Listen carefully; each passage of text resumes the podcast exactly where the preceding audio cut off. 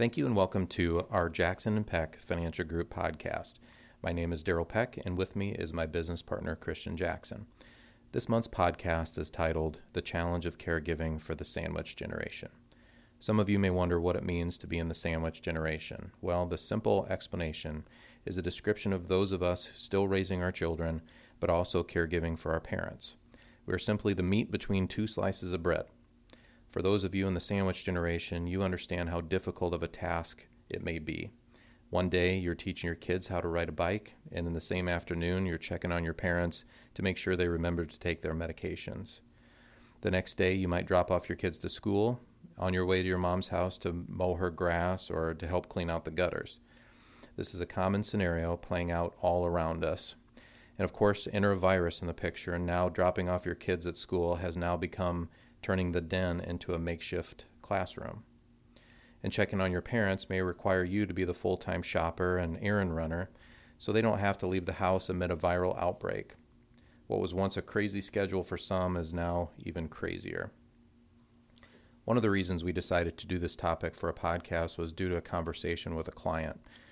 Four years ago, one of our clients, who's a mother of three, became a full fledged member of the sandwich generation when her father in law joined their household. But things got harder in March when schooling for her three children, ages 5, 8, and 10, abruptly went online in response to the spread of the coronavirus.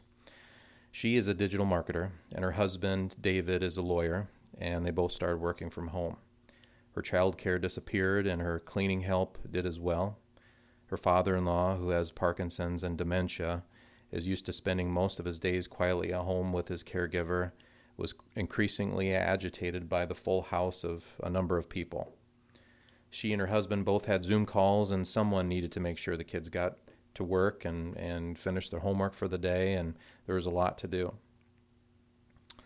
Sandwich generation caregivers are typically in their 30s, 40s, or 50s taking care of their younger children and parents at the same time, but the definition can be far broader. About 11 million people nationwide are multi generational caregivers, helping full or part time with their children and parents, grandchildren, grandparents, siblings, could have special needs, even extended family, friends, and neighbors. And during COVID-19 crisis, the usual stress of multi-generational caregiving has been exacerbated. Our client had thought that her father in law's stay at their house would be temporary, lasting only until they could figure out their next steps. That is typical and usually wrong. Families start out thinking they'll take care of their mom for a, a year or two, and, and 10 years later, they're still together. Such situations can lead to divorces, family estrangement, financial devastation, and a number of other issues. And that's why before you make a major decision about selling your home or moving in together, you should discuss your options with a third party like a social worker, a minister, a financial planner, or all three. A 2019 report by the National Alliance of Caregiving and Caring Across Generations produced some sobering statistics. Sandwich caregivers spend an average of 22 hours a week, which is the equivalent of part time work, providing help while often simultaneously juggling work. One third report emotional distress, and one in five say they have a high level of financial strain. A survey by the Haven Life Insurance found that 59% of sandwich generation caregivers expect to support their parents or in laws financially as they age. And nearly one third of dual caregivers spend $3,000 a month or more to care for an aging parent or relative. Nearly three fourths say they do not receive any kind of support from social services or any financial aid. In addition, sandwich caregivers are more likely to have pulled money from retirement and college savings. To a degree, each generation needs to take care of themselves before taking care of someone else, and rating your own retirement to help your kids or parents will eventually put you in need of someone's help financially.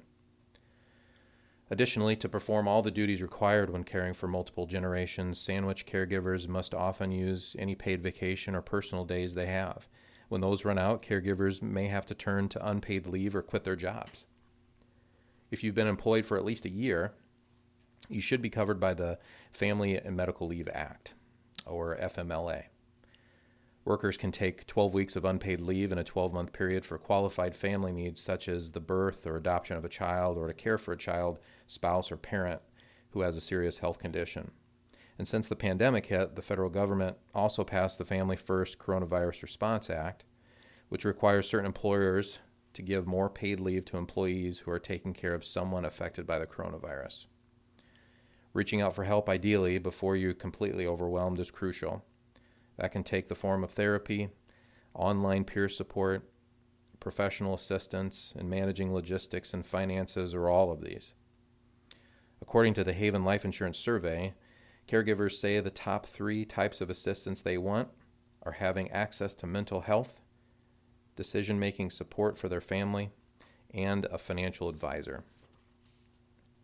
And while some school districts have decided to be completely online, others have left it up to the family to decide whether their children should return to the classroom or learn online, and some are requiring in person classes. And that adds another layer of concern, especially for those who have both generations under one roof. Many of us worry that if our kids return to school, it may put our parents at greater risk of catching the virus. Relatively small tasks have become more difficult because of COVID shutdowns. It's hard enough shopping for the people in our own homes, but due to COVID, there may be one person shopping for two or three households making multiple trips to the grocery store. The pandemic also affected caregivers um, who may also need support and a break from intensive caregiving. Most adult daycare centers and respite options, in home care or, or caregiving in the facility shut down in March. But as procedures have been put in place to safeguard both clients and employees, some have reopened. Every sandwich caregiver has to discover her own ways to cope with a psychological toll. But here are some tips to cope. First, get help.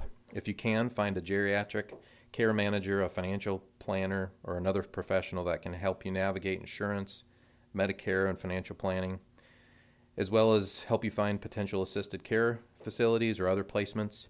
A useful tool is called the Elder Care Locator, which is uh, you can go to the internet and type in Elder Care, E L D E R C A R E, dot acl dot gov.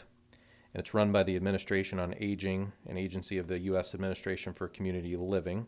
You can type in your zip code and find a wealth of resources from care, caregiving to housing to transportation. Number two, seek support. That can come from online peer groups, social media, in person from those who are going through the same thing that you are. Number three, make sure you set a time set aside time for for some exercise. You know, even if it's only a walk outside or meditation or anything that helps you feel calm, it may seem as if piling one more thing onto you know your to-do list is the last thing that you need, but such activities reduce anxiety and help you feel you know calmer, and more productive. Number four, let the kids help your children, especially as they get older, can help with chores and cook dinner and drive younger siblings, giving them an opportunity to build relationships with the older generations. Even when it's difficult at times, it can be a privilege. And finally, number five, be honest. Realize that being a caregiver is a job, and um, being a sandwich caregiver is, is two jobs. So, uh, you know, don't minimize it. So, if you have further questions relating to any of the ideas we talked about today, please call or email us. Please visit our website at jacksonpeckfg.com. You can follow us on any of the major social media outlets, and we hope that you have a fantastic day. Christian Jackson is a registered representative of and offers securities through Royal Alliance Associates, Inc., and Daryl Peck is an investment advisor representative of and offers securities and investment advisory services through Royal Alliance Associates, Inc., member of FINRA SIPC. Royal Alliance Associates, Inc. is separately owned, and other entities and or marketing names, products, or services referenced here are independent of Royal Alliance Associates, Inc. We are located at 121 South Main Street, Kewanee, Illinois, 61443. Phone number 309 761 8139.